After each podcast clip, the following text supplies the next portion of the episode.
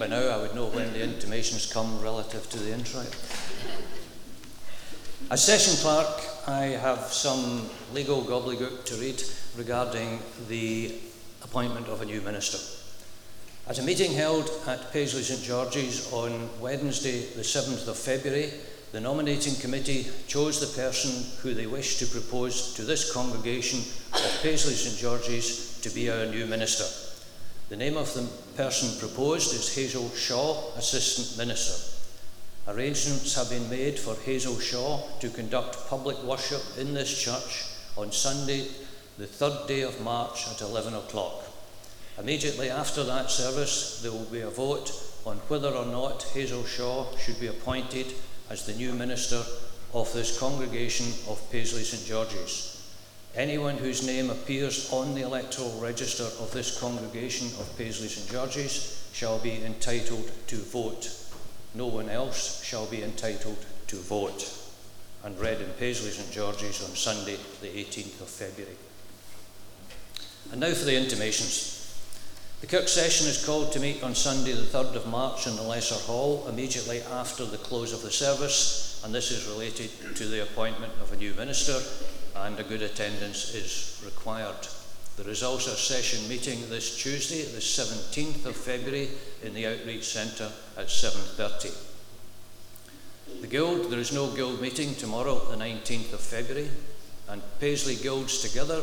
Next meeting is in our large hall, St George's Large Hall, on Wednesday the 21st at 7.30, and the speaker is from the Glasgow City Mission, and all are welcome. The friendly hour on Tuesday 20th of February will be an aromatherapy talk. The men's breakfast will be hosting a ladies' breakfast on Saturday the 24th of February, and tickets are now on sale in the tea bar. The Paisley 15th Boys Brigade, as part of the faith journey for the senior section, the company will lead worship on Sunday, the 25th of February, that's next Sunday. And after worship, the boys will be selling hot dogs in the large hall to raise funds for their chosen charity. Connect Hub meets on Tuesday the 20th at the Outreach Centre, 1.30 to 3, for informal worship with tea, coffee and a chat. And again, all are welcome. Learning Together meets on this Wednesday at uh, 10 to 12 in the Outreach Centre. Uh, more, more tea, coffee, and a chat along with the nitty and the crocheting. And the community support, just a reminder that uh, all used postage stamps would be appreciated. Uh, just trim them to leave at least half an inch of the envelope around the stamp and put them in the box at the church doors. They're then sent off to the Church of Scotland Stamp Appeal, which this year is supporting Firmly Planted a project which is planting fruit tree nurseries in Malawi. And this helps to provide employment and food security for local communities. So that's the end of the intimations. I'll now hand over to the Guild uh, with Sadie to lead us for the rest of the service. Thank you.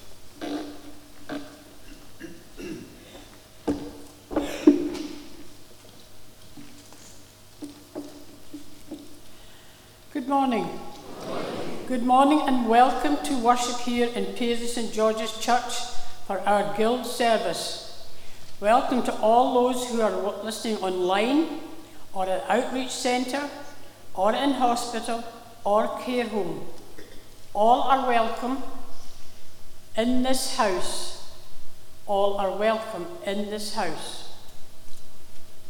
Now, I would like to introduce and welcome our speaker today, he is the Reverend Wesley Hans, who is no stranger to our guild, so we look forward very much to hearing from him later on. So, everyone here wishes him a very warm welcome. Him and his lovely wife Janet, who is sitting with Vary down there. Welcome to Paisley St George's, and we do hope you enjoy being with us. Now, before we get started, I would like to say a few words again to the girls for what was a beautiful afternoon. I've lost, I've lost my message, but never mind. Uh, for yesterday afternoon, it was such a wonderful concert, so well supported, and everybody seemed to have a wonderful time. And for that, the Guild put in a tremendous amount of hard work in it. So I just want to say that I do appreciate their hard work, and I'm sure you appreciate it as well and enjoyed the concert very much. and I found it. now let us pray. As we gather for worship here and fellowship to refresh our soul and sit a while at your feet, Lord Jesus, be our unity this day. Take pleasure from all you experience of our love and faith shared with each other for your sake. Amen. Now, shall we open our worship by singing the hymn 521 I, the Lord of Sea and Sky. Sorry, 251. Sorry, 251.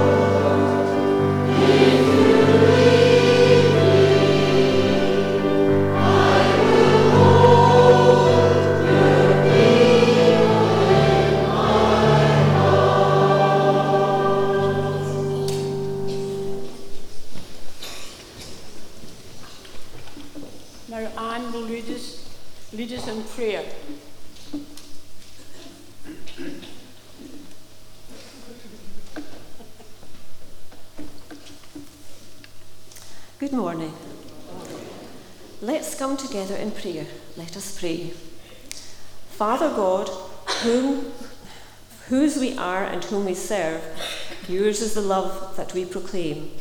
Christ came in love to die for us. We live forever in your name. You placed us in this world to serve, to love creation as you love, care for your neighbours as for you, live here as those in heaven above. We walk in fellowship with you. We share your love with those around, and through your Spirit, we know love and a joy and peace will all abound. So, in your love, we boldly go. Your loving presence makes us strong. Let apathy be crushed, and may we go in love our whole lives long. God, whose, whose we are and whom we serve, strengthen our hearts that we may sing in joyful, bold, and acts of love our worship of our Saviour King. And we pray as you taught us Our Father, who art in heaven, hallowed be thy name. Thy kingdom come, thy will be done on earth as it is in heaven. Give us this day our daily bread, and forgive our debts as we forgive our debtors. And lead us not into temptation but deliver us from evil. For thine is the kingdom, power, and forever. Amen.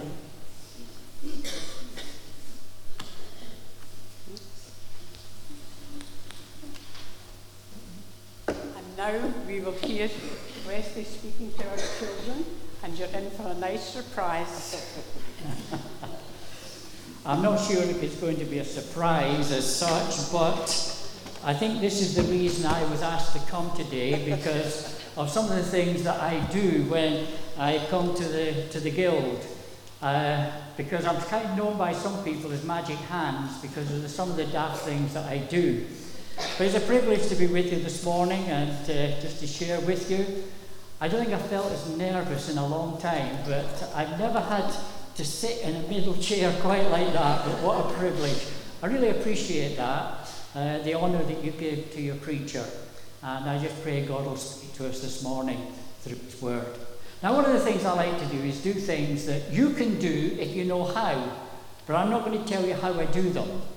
I think the ladies remember when I came to one of the guilds a number of years ago when I did one of the magic tricks that went wrong. And one poor lady got wet through.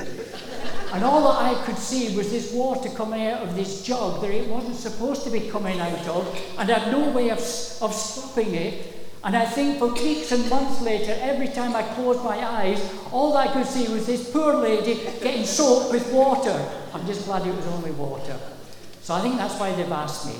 Now, I was asked to speak on uh, new wine, new wineskins. I thought that's an unusual thing, but Sometimes we need to get free from things. Sometimes we need to be, we're bound by things and we need to set us free. And the Bible tells me that Jesus can set us free. If we trust Him, He can let us go and He can set us free that we might live for Him. We sang in that song, you know, here I am, I will go if you lead me. I wouldn't like to go if you didn't lead me. I will go to but sometimes we're so bound by things, we just can't go, we don't want to go. And it reminds me of this chain that I've got in my hand. Okay? See that chain? Go it. Okay? Yeah. This chain, I'm going to put it into my hand, okay? And I'm going to get this here. Because you see, when we give our lives to Jesus, He sets us free. He takes away the, the things that bind us and things that hold us. And He sets us free. And that's what God can do for. That's what God can do for me. He can set me free that I might be able to live for the Lord. Now, yesterday I was working on a trick and I'd never done it before, so this is something brand new. No one else has seen it. Janet's seen it, and she saw how it went wrong because I've had to bring a bag with me this morning because I tried to do this trick behind my back. But I have a friend called Arthur. It's called arthritis. And he's brought lots of his friends with me, and I can't move my fingers. I've had to put cream on this morning because they just don't work the way they're supposed to be doing. And when I was practicing this yesterday, I did it behind my back and it went wrong. And I thought, because I, I couldn't hold on to the glass. And I thought, here's some beads. And the thing is that in life, sometimes we're told that Jesus came with new wine and new wineskins to make things different, to get rid of the old ways, the traditional way, the old fashioned way of the rules and regulations. And he came to set us free through dying on the cross of Calvary. But so many of us, we get bound up and we mix them all together. Okay? There we are, mix them all together, get them all bound up, all right? Now, what I would normally do, put that behind my back, but because of the arthritis, I'm going to stick that in there. What I do is I put them like this. You need to remember how to do this now. Mix them together, okay? Put it into there, okay? Let's see what happens. And you see, when we trust Jesus, He can set us free from those things that bind us and those traditions that hold us back, that we might be able to live for Him. And He sets us completely free. Okay? Thank you. The Lord bless you. I'm looking forward to preaching and what God's laid on my heart a little later. The Lord bless. Thank you.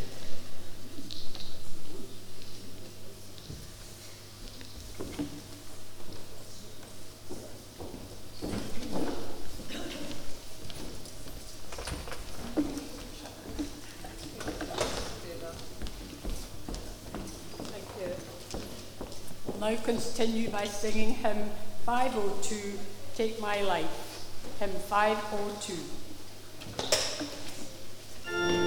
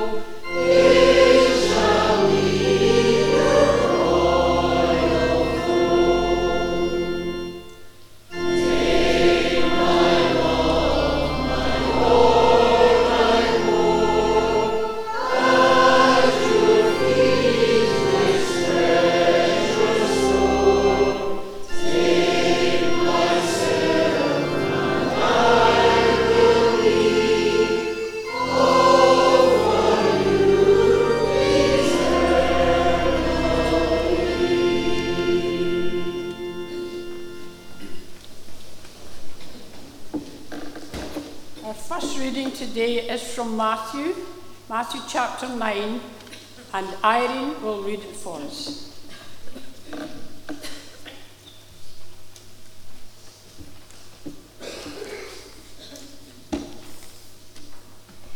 As Jesus went out from there, he saw a man, Matthew, sitting at the tax collector's booth. Follow me, he told him, and Matthew got up and followed him. While Jesus was having dinner at Matthew's house, Many tax collectors and sinners came and ate with him and his disciples. When the Pharisees saw this, they asked his disciples, Why does your teacher eat with tax collectors and sinners? On hearing this, Jesus said, It is not the healthy who need a doctor, but the sick. But go and learn what this means. I desire mercy, not sacrifice, for I have not come to call the righteous but sinners. Jesus questioned about fasting. Then Jesus' disciples came and asked him, How is it that we and the Pharisees fast often, but your disciples do not fast? Jesus answered, How can the guests of the bridegroom mourn while he is with them?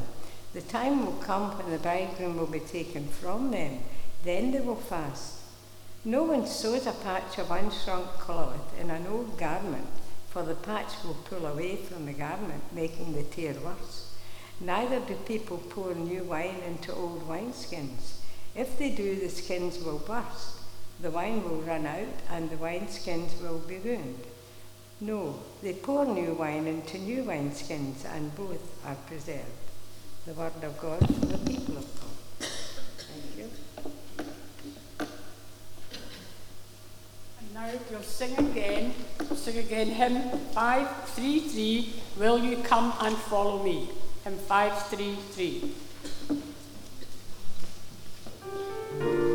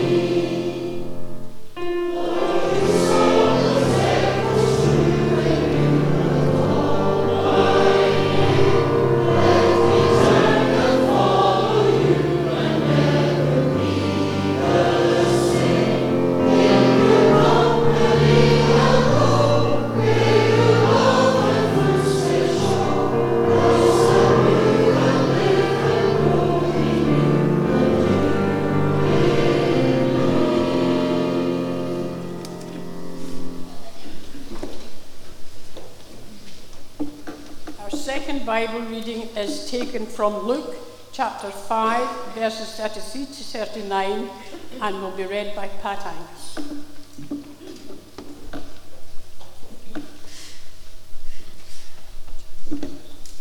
Morning. And this is from the New International Version. They said to him, John's disciples often fast and pray, and so do the disciples of the Pharisees but you must go on eating and drinking. Jesus answered, Can you make the friends of the bridegroom fast while he is with them? But the time will come when the bridegroom will be taken from them. In those days they will fast. He told them this parable No one tears a piece out of a new garment to patch an old one. Otherwise, they will have torn the new garment, and the patch from the new will not match the old. No one pours new wine into old wineskins. Otherwise, the new wine will burst the skins. The one, wine will run out, and the wineskins will be ruined. No, new wine must be poured into new wineskins. And no one, after drinking old wine, wants the new, for they then say, The old is better. Amen. May God bless this reading from His holy word.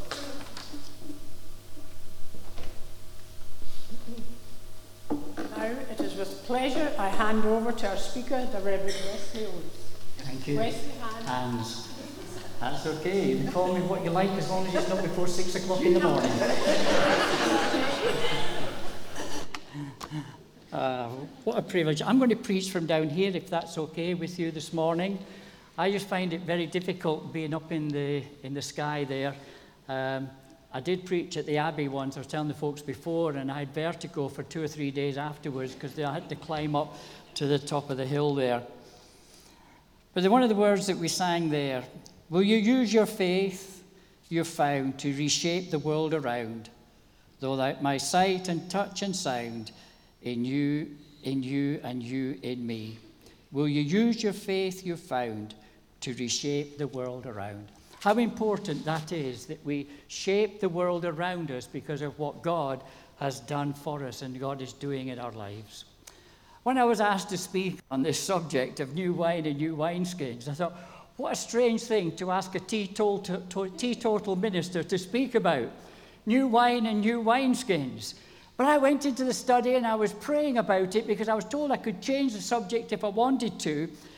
But for some time now, God has been speaking to me about how the church of Jesus Christ grew for 300 years and they never had a Bible. Now, we hold the Bible in a special regard. We bring it into church and we stand up as it's brought into the sanctuary. At the end of the service this morning, we'll stand again as the Bible is taken from the sanctuary because the Word of God is so precious to us. But how did the church grow without a Bible? It was the testimony and the witness of those Christians, those followers of Jesus, that knew that Jesus had not only died on the cross, but he had been risen from the dead.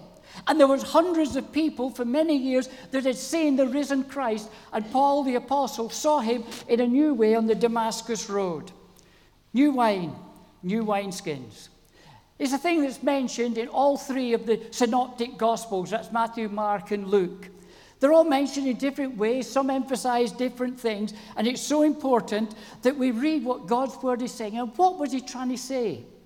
You know, when something's recorded for us once, it's important. When it's twice, it's more important. When it's three times, I think it's imperative. It's something we need to take note of. Why new wine in new wineskins? Why not just top up the old? You know, I have a water bottle that I put apple juice and honey in. And I have a habit of just topping it up all the time. So I never really know what the strength is when I am drinking it. but instead of topping it, it's something that's new, something that's fresh. John's disciples had been read, and I'm reading from Mark's account. John's disciples and the Pharisees were fasting. Some people came to Jesus and asked, Why don't you disciples fast like John's disciples and the Pharisees do? And Jesus replied, Do wedding guests fast uh, while they're celebrating with the groom? Of course not. They fast. They can, can't fast while the groom is with them, but one day they will be able to. A time will come for fasting, but it's not now. then he goes on to say, No one puts new wine into old wineskins, for the wine would burst the ones at wineskins, and the wine and the skins would both be lost. New wine calls for new wineskins. For many years, and I need to take a drink of water here. I hope I'm not going to be a dry preacher, but I'm that nervous, my mouth is drying up. I'll try not to kick it over. But for many years, the people of God had been entrapped by tradition. It seemed as though the, the Pharisees and some of the others had put a, a new law for every day. For everything you wanted to do, there was a new law for it. You can't do this, you can't do that, you can't do the other thing. I actually come from a tradition of a church that used to be like that. You can't do this, you can't do that, you can't do the other thing. And we forgot about all the wonderful things that was open to us because of the gospel, because Jesus had made us free. But already in that community, Jesus had stirred a, hornet nest. People were beginning to wonder what is going on? What is he saying? What is he talking about? The people were amazed at his teaching, for he taught with real authority. What sort of teaching? And I have a clock on here I need to move because I can't see my notes. That's so that I know there's a clock there. It doesn't mean anything, there's a clock there. I'll try to finish in good time. But what sort of new teaching is this? They asked. It has such authority that even the evil spirits obey his orders because evil spirits had been cast out of someone and they were amazed that what was going on. And Jesus had become so popular and people wanted to know so much about him that he almost had to go into hiding. And it tells us in, Luke, in Mark's gospel that he goes to Capernaum and there he is and he's in a house and he's talking to the people, but there's so many people there that others wanted to hear and these four men got the friend who was unwell and they picked him up on his bed and they carried him and they couldn't get in. And so they climbed the stairs on the outside of the house, which was the traditional way of building in the Middle East, and they broke open the roof. Now, if that was my house, I wouldn't be amused. I came home the other day after the winds had been blowing, and I looked up on our roof and I thought, I hope that's not a cracked tile, but as I've looked at it again, it's moss that's moved along. So I'm relieved about that. But I could imagine how upset this guy was. They're breaking into my house. We're here and they're breaking in. But they let Jesus down. They let this man down for Jesus to see. They, they, they knew that Jesus had an answer. And Jesus looks at the man and he's lying there. And the first thing he says to him, My son, my child, your sins are forgiven. Now, that's not really what the, probably the man wanted. It's not what his friends wanted. He wanted him healed. And Jesus says, My child, your sins are forgiven. But some of the teachers in the religious, of the religious law who were sitting there thought to themselves, What is he saying? That is blasphemy. Only God can forgive sins. And straight away, they were arguing. Straight away, they were picking fault. And straight away, they were pointing the finger. All they could do was complain and pull down. But Jesus knew immediately, the scripture says, what they were thinking.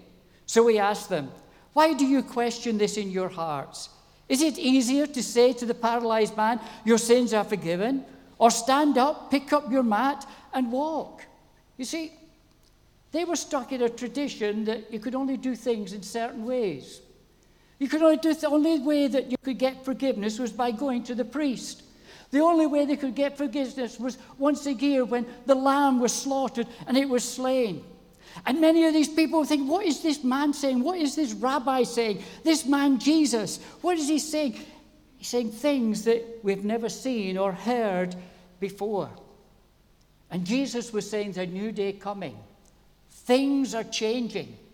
The old wineskins are going to go, the old wine, new wine is coming, and new wineskins. Things can be different. No longer held under the bondage and the burden that you're chained with by all these rules and regulations. A new day is going to come when you're going to be free of them, but the Word of God is going to be written on our hearts, and we will be changed. You know, things can change. 40 years ago, it's hard to believe it's 40 years ago. I must have been very young. No, I wasn't. I got into conversation with a lady called Sylvia. Her husband was Eddie Stobart. Now, some of you may have seen Eddie Stobart lorries. They're disappearing fast because another company's taken over and you'll not be able to see them soon. But, and that's a disappointment for me but I was talking to Sylvia about trying to reverse a lorry because it's something I'd always fancied doing. You know, the, when, you're, when you're a young lad, you have boyhood dreams of what you like, might like to drive a train. I could already drive buses because that was my summer job when I was at university studying for the ministry. I drove buses and I had that license. Well, I went to see Edward and he let me reverse the lorry around his yard and have a little tinker about things. He said, if you get your provisional test, provisional license, I'll put you through the test. So for a couple of years, every time I had a day off and I could, I'd go off with his drivers and they taught me to drive. And then there came a point where I was leaving the church in Carlisle, but I wasn't ready to go to another church. And today you'd call it a sabbatical. But it wasn't a structured thing in those days. It's something I just took. I decided to take time out from church and do something every day that everybody else does. So I went and asked Eddie if there was any chance of a job because I'd already passed my test for driving big lorries. He said, Of course. He said, If it's for a week, a month, a year, however long, I'll give you a job. Well, I got this job driving lorries. Now, my background was shirt and tie. As you can see, I've got a tie on this morning. It's probably, did I put this microphone on? Yeah, good. I like to wear ties. I don't often wear them now since I retired, retired, because I retired from Paisley eight years ago, something like that, when I was uh, 65. I retired from Paisley, and then I volunteered at Govan a couple of years later for three months. I've been there five and a half years, and I retired, retired just over a year ago.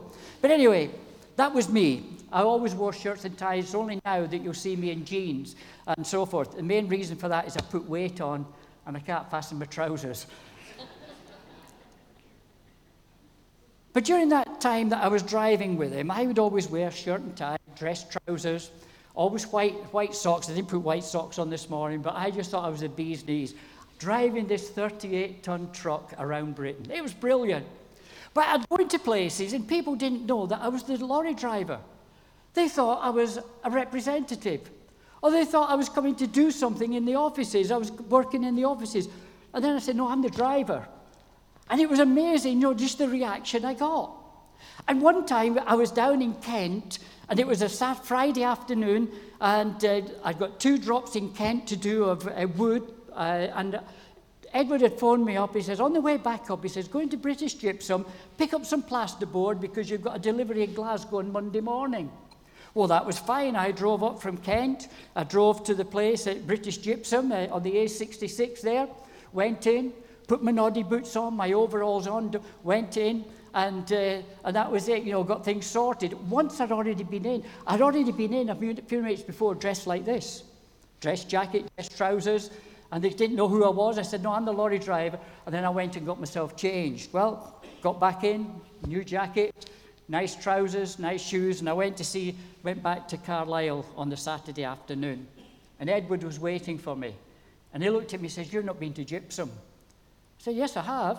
Not dressed like that, you've not. I said, Yes, I have. I said, I'm always dressed like this. And I says to him, You know, it'd be good if we had pale green shirts and Eddie Stobart ties. Now, the colour was not my choice. I like blue. But it was a green shirt and Eddie Stobart ties. He said, That's an idea. And within a month, he had them ordered, and all Eddie Stobart drivers had to wear pale green shirts and Eddie Stobart ties. But 40 years ago, it transformed the haulage industry because lots of other companies started doing the same. It was no longer the idea of just going out and uh, putting a, your t shirt on on a Monday and taking it off on a Friday or a Saturday when you got home. Everybody, all these drivers, any Stobart shirts, ties, nice trousers with creases down the front. It changed things. People said it can't be done. This don't want to happen. But I want to tell you, it can be done, and we can make a difference in the world in which we live.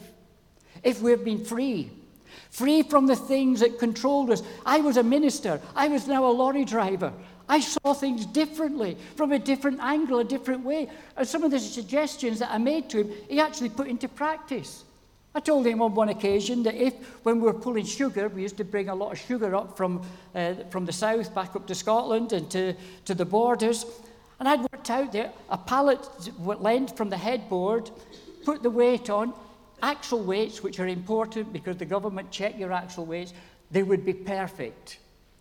I said, it'd be great if we just had something at the front of the lorry that just folded down, made out of aluminium or something, so that we'd know where to load, so that when we got pulled on a weighbridge, we were exactly the right weight. And he bought trailers with this little bit that folded down so that we could load the sugar on. We could make a difference.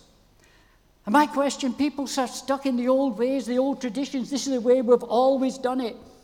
And my question is why can't we change it? It can't be done this way. It can't be different. Why can we, how can we, I say we can. Why not? And Jesus is bringing to these people that have been brought up in a tradition that had held them down and held them back with rules and regulations and all these different things that they had to do, they could do and they couldn't do. And they were criticizing Jesus and Jesus' disciples because John's disciples and the Pharisees, they were fasting, but you're not fasting. You should be fasting, giving them a hard time about it. And Jesus says, It's a new day, it's new wine and new wineskins. And here was Jesus, the Word became flesh and moved into the neighborhood. And we saw the glory with our own eyes, the one of a kind glory of the Father, like Father, like Son. And God was stepping down into the world to change it. It didn't have to be the way that it was. Things can be different. And He opened the window of heaven and He brought the good news and the message of the kingdom of God things had to change. This was a day of good news. It wasn't the way of the old way, the way of the religion of the Jewish people. It needed to change. Something needed to happen. For Jesus was bringing a new covenant. He was bringing a new testament. He was instituting something there in the upper room that would change the world. He says, This cup is the new covenant between God and his people. The old covenant is gone, the old wine. That was for that day. It was so important, and we can learn so much from it. He said, But I'm bringing a new covenant, I'm bringing a new way. You know, when the first Bible first came out, about 300 AD, they joined it all together, that uh, they called it the, the Jewish Bible and the Christian Bible. In fact, they actually called it the Old Covenant and the New Covenant. But because things have been translated into Latin, the Latin speakers changed it from covenant to testament. So that's how we get the Old Testament and the New Testament. But originally it was Old Covenant, New Covenant. And Jesus says, I am coming to bring a new covenant, a new way. The old has gone, the new has come. He was bringing to them a religion, a faith that would work in everyday something that would change people, something that would, would happen. From the old way, they had no thought of God's amazing grace, they had no thought of brotherly love. It was an eye for an eye and a tooth for a tooth. They wanted revenge. They wanted to do their own thing. They wanted their own way. Just like Frank Sinatra used to sing, I did it my way. And what a tragedy when we do it our way instead of God's way. New wine that needed new wineskins. The old was gone, the new had come. And that was what was happening. It was a different era. Jesus was bringing in a new day, a new things that would change. And I believe that in this day we still need to change to reach the generation in which we live in. A few hundred years ago, a Church of England minister wrote these words A charge to keep I have to serve the present age, my calling to fulfill. A charge to keep I have to serve the present age. And we need to serve the present age. It might not be easy. It might not be, un- might not be comfortable. There are things that are going on in the world today that I just don't understand. I just cannot comprehend. Things that I'm really messing about with and struggling with. But then I realized that the early church was a messy church. There were people coming from all sorts of backgrounds, all sorts of histories, all sorts of things, that traditions that they'd come from. And they came into the church, and the one thing that held them was the fact that they trusted in Jesus Christ alone for their salvation. They came into the presence of God, and they knew what He had done for them. See, things were changing. Most of the people, as Jesus would have done, would go to the temple. And that's where the religion was really focused the temple in Jerusalem. But in 70 AD, because of an uprising of some of the Jewish groups, the temple was destroyed, never to be rebuilt again. It was destroyed, it was done away with. There was no temple to go to now, so how could people go? Remember when Jesus met with the woman of Samaria? He says to her, We'll be worshipping not in this mountain or that mountain, but people will worship in spirit and in truth. No longer a temple to worship in. But Jesus saying it's a new wine calls for new wineskins. There's going to be a new way. It was my people joining together. He says to Peter on one occasion, I will build my ecclesia, my church. Ecclesia means my fellowship, my group of people, my disciples. I will build my group of people, and the gates of hell will not prevail against it. A group of people, he's going to join us together. We've changed it to church. And sometimes church has all sorts of different pictures.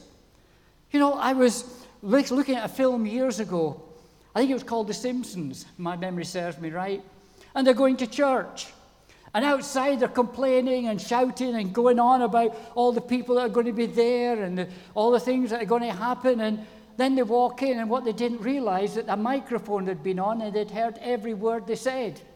And they came and sat down because see, people can see the church as somewhere that we just go on a Sunday. Others see it just as a gossip shop, a place for those people that are holier and thou to go to. But the church should be a group of fellowship of people that get on together, that encourage each other, that bless each other. That we might live in a world that's dark, that's in darkness, and let the light of God's glory shine through. New wine calls for new wineskins, new ways of doing things to reach the generations in which we live. Oh, the church in the future is going to get messy. If it doesn't get messy, it's going to die. I really believe that. Because we need to be involved with everyday people in their lives and what they're doing. I learned that when I was a lorry driver. You get to know people. And some time ago, I got a phone call, a text, should I say, through, through Facebook from a guy.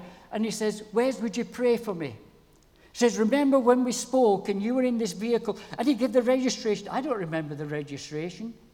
And he knew the day and the time and the date. He says, When we talked together and you shared things. I just done it. I never thought anything of it. And then some time ago, I was at a funeral, and a man came up to me and says, Where's the last time we met? We were in Grantham, and you were sat in my cab, and it was snowing, and you prayed for me. I didn't remember it, but he did. And I realized that sometimes we do things unconsciously or subconsciously, and we can change the world around about us. To proclaim the newness of the message, we have a power that God wants to give to us that we can share the message. See, the idea of putting the new wine into new wineskins, and I don't know much about wine, but I do know sometimes that when people open things, it pops. Now, I don't know whether that's wine or anything else, but that's the picture I get.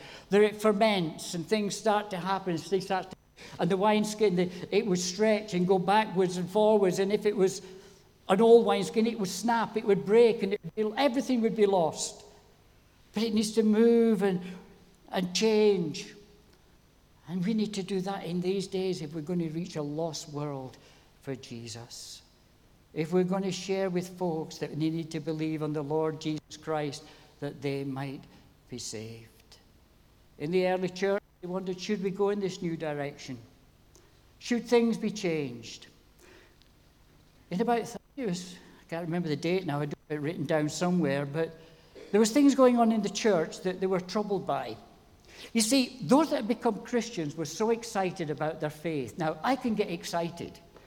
I mean, you might think I'm excited now, but I can really get excited.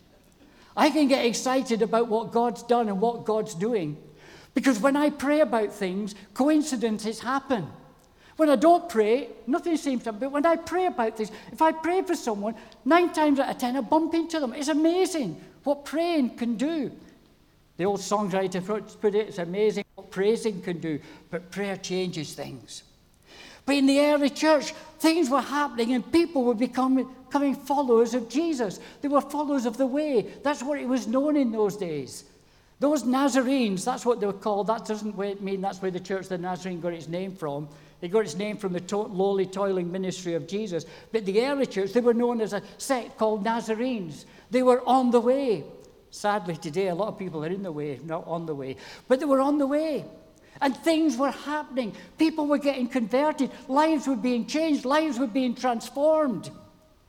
And the church didn't know what to do about it. See, some of these Jewish people thought if you're going to become a Christian and a follower of Jesus, then you need to do all the rites that we've had to do from the Old Covenant. Now, it was all right for you ladies. You might be told, well, a lady's place is in the home. But for us men folks, it was an operation. And it was going to have to be really painful. because we're going to have to be circumcised if we're going to be a Christian. Now, in Antioch, they didn't like that idea. A lot of these people have become Christians. A lot of these men folks have become Christians and said, "Well, this is exciting." And I could just imagine some of the Jewish folks turning around and saying, "Ah, it's exciting, but you wait till you get circumcised. You'll know what."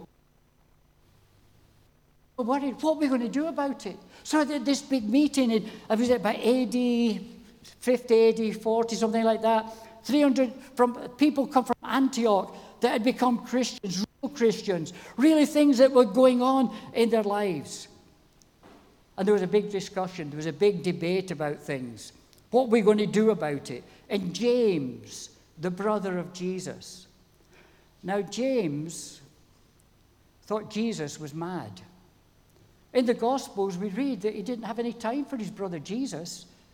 He didn't see him as being anything special. He was his brother, his big brother. He's just mad, and they wouldn't follow him.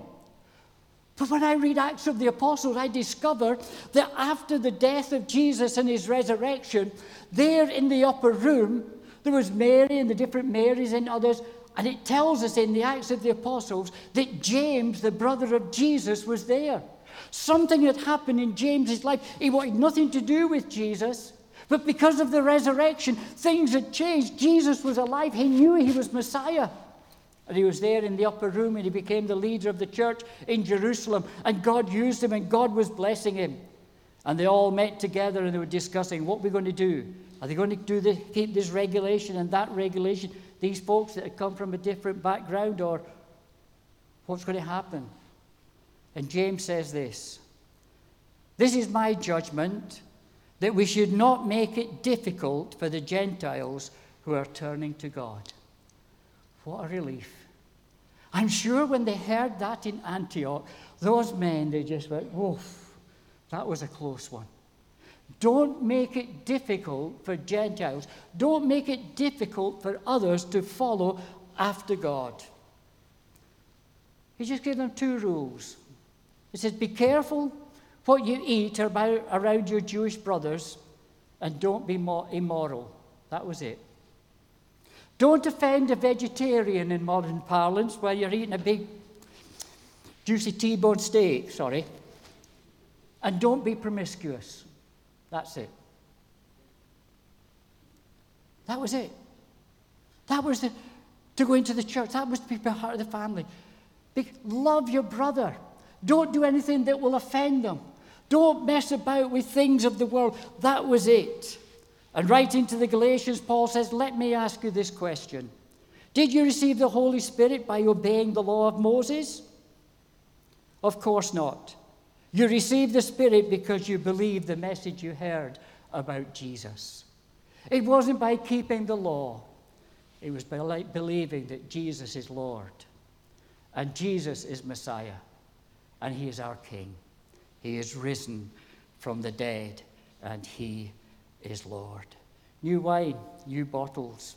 A message to the early church, and in a very real sense, a message to the churches today. For in that meeting that they had, and it was AD 48 to 50 AD, the Council of Jerusalem, they realized that faith alone in Christ alone became the official means of entry to faith and the fellowship of the way of the church. Something was going on in people's lives, and things were changing. You know, they unhitched the, the church from the law of Moses. They chose the first day of the week. We meet on a Sunday because this is the resurrection day. That's why we meet today on a Sunday, because Jesus is alive. This became our Sabbath. This is the resurrection day. They rebranded the Passover that was not just something they held once a year when they remembered the, the delivery out of Egypt. And we take communion, the breaking of bread. Whatever term we, we might use different terms for it, but we break bread together. Change things. Animal sacrifices had gone. You no longer had to get a dove or a lamb or something to come to worship God. You come as you are because Jesus, the Lamb of God, had been given his life for us. They even dispensed and ditched circumcision. Praise God for that. No happier than the men in Antioch. They dispensed with the priesthood. We all become kings and priests unto God. We can all come into fellowship with Him. And one of the things that I found really fascinating about the early church was that they served each other rather than persecuting each other. They were there to encourage each other. It might have been less complicated, but far more demanding because we sang this morning, Take my life and let it be. My life, everything given over to Him. Whatever we do, we do it as unto the Lord. The writer of the Hebrews says, This is the new covenant I will make with my people on that day, says the Lord. I will put my laws in their hearts, and I will write them on their minds. He continues, And let us consider one another in order to stir up love and good works, not forsaking the assembly of ourselves together, as is the manner of some, but exhorting one another, and so much more as they see the day approaching when Jesus shall come again. When I was a youngster, I couldn't understand how it could be that when Jesus comes again, everybody would see him at the same time. I was brought up of the Sputnik and Telstar. And I remember the first pictures coming from the White House, and it was delayed by about five minutes. My best friend phoned me, was it Friday? Might even be yesterday. Friday. My days are disappearing nowadays. But he phoned me Friday, and he lives in, in Georgia in America. And I just can't get used to that little split in time. You know, there's just that, you're having to wait a second before you answer. Or if you start answering, he's still speaking. I have a friend that works at the university in Glasgow. He's dealing with things that are 80,000 times thinner than a human hair. Now, that's beyond my comprehension. But they're working on some electronics at the moment that we could be standing here in this congregation, this congregation this morning, and an exact replica at exactly the same time could be seen in Australia. That's beyond my comprehension. But he says we can do it in the lab. We just haven't worked out through nanotechnology and other things for it to do. And I'm saying to him, that's amazing, isn't it? Wesley says we're only discovering what's already there. And when Jesus, when the Bible says that everybody will see that Jesus when Jesus returns in that instant, in the twinkling of an eye, we're working towards that with technology now that you can do something in Glasgow or Paisley and it can be done in Australia exactly the same time. Technology is wonderful. It's come a long way since we used to have those bricks that we carried around for phones. Our, our phones have more computer power than the computers that we used to put the man on the moon. That's absolutely amazing. We carry it around us. How things have moved on. And he says to me, Wes, he says, we, we don't make things, we discover what God has already prepared. And if man is able to do these things, how much more God? But let us consider how we can stir each other up to do good works.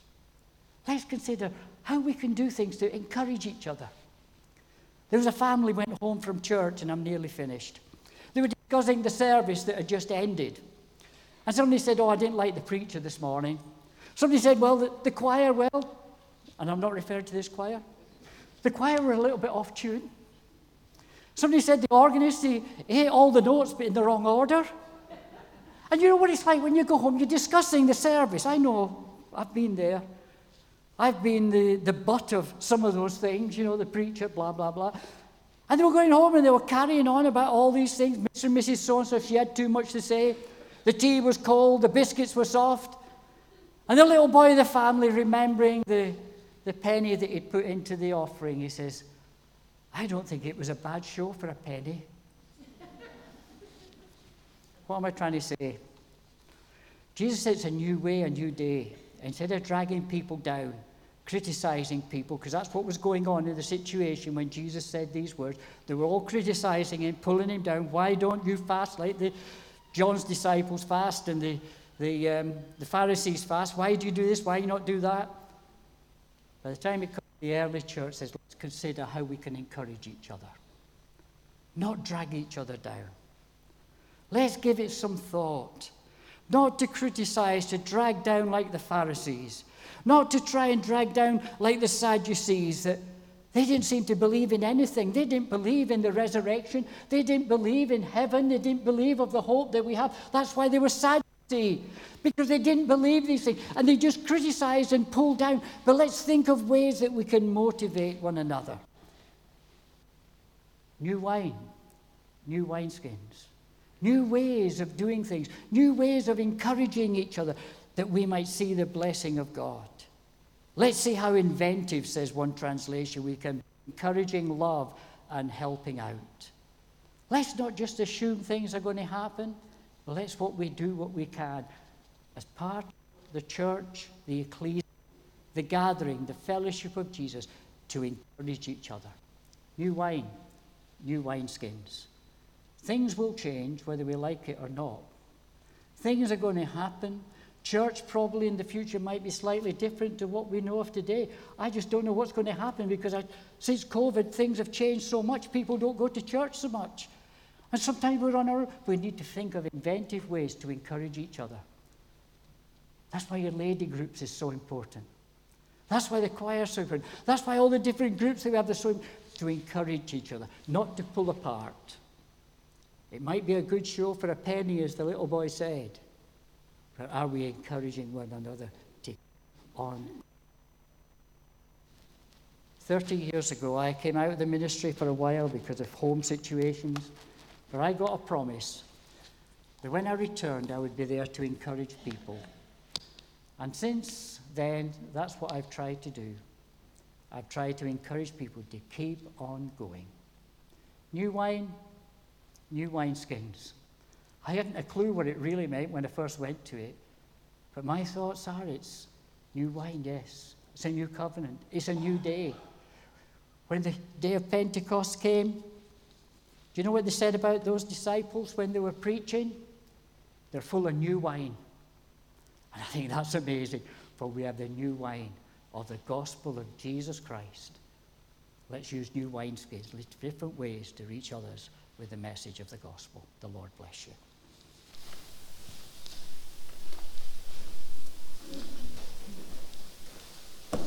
Thank you very much, Wesley. Now the choir will sing the anthem during which time the offering will be brought forward.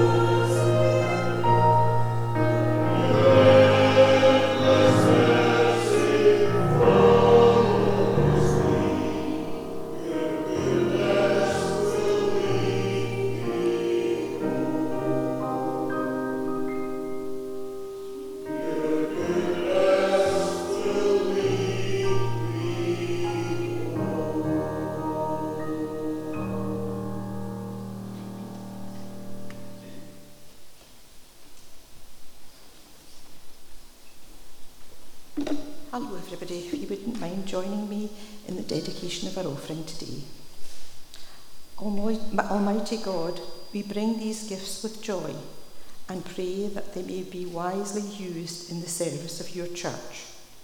And with them, we offer everything we hold in trust from you our time, our energy, our bodies, our minds to serve you this week with a joyful and total dedication for the sake of Jesus Christ our Lord. Amen.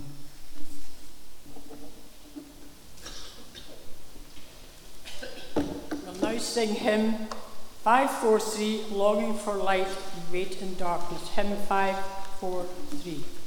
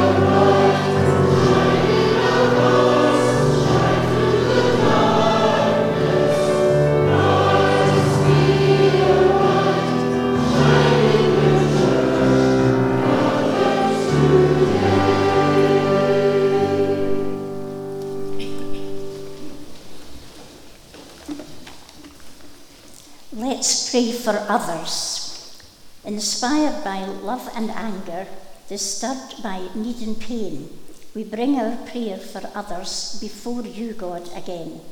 We bring to you our families and friends, loved ones we hold dear, as they face their joys and sorrows. May they know that you're near. As they struggle with their burdens, worn down and full of care, let them feel your constant presence and know that you are there. We pray for those in authority in our towns and in our land. Help them to govern wisely, lead them with your guiding hand. We pray for all who are ill, in need of loving care. Let them feel you with them and your healing presence there. We pray too for the wider world, for people in lands far away. Surround them with your love and care in their daily lives today. We pray for the people of Ukraine and Gaza in their deep and dark despair. Let them know they're not forgotten, they are still in your loving care. We pray for lands that know no peace, where every day is faced in fear. Give them the strength to live each day, wipe away the victim's tear. We pray to you for those unknown to us in our own silent prayer.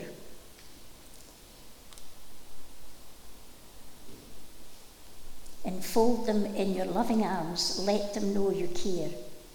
As our service ends today, and to our homes we make our way, guard and keep us safe from harm each and every day. All this we dare to ask of you through Jesus and his love, who taught us to make our needs and wants known to our Father above. Amen.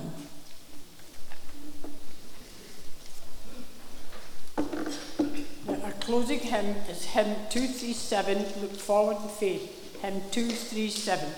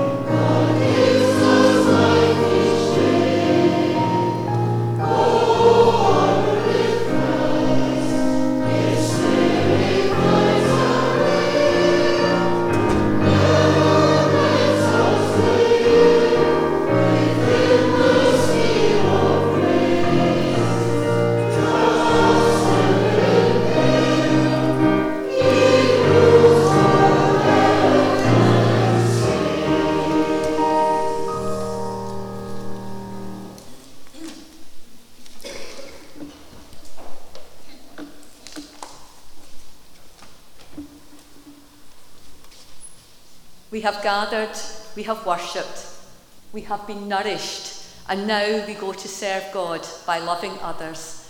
And the blessing of Almighty God, the Father, the Son, and the Holy Spirit rest and remain with each one of you and all those whom you love this day and forevermore.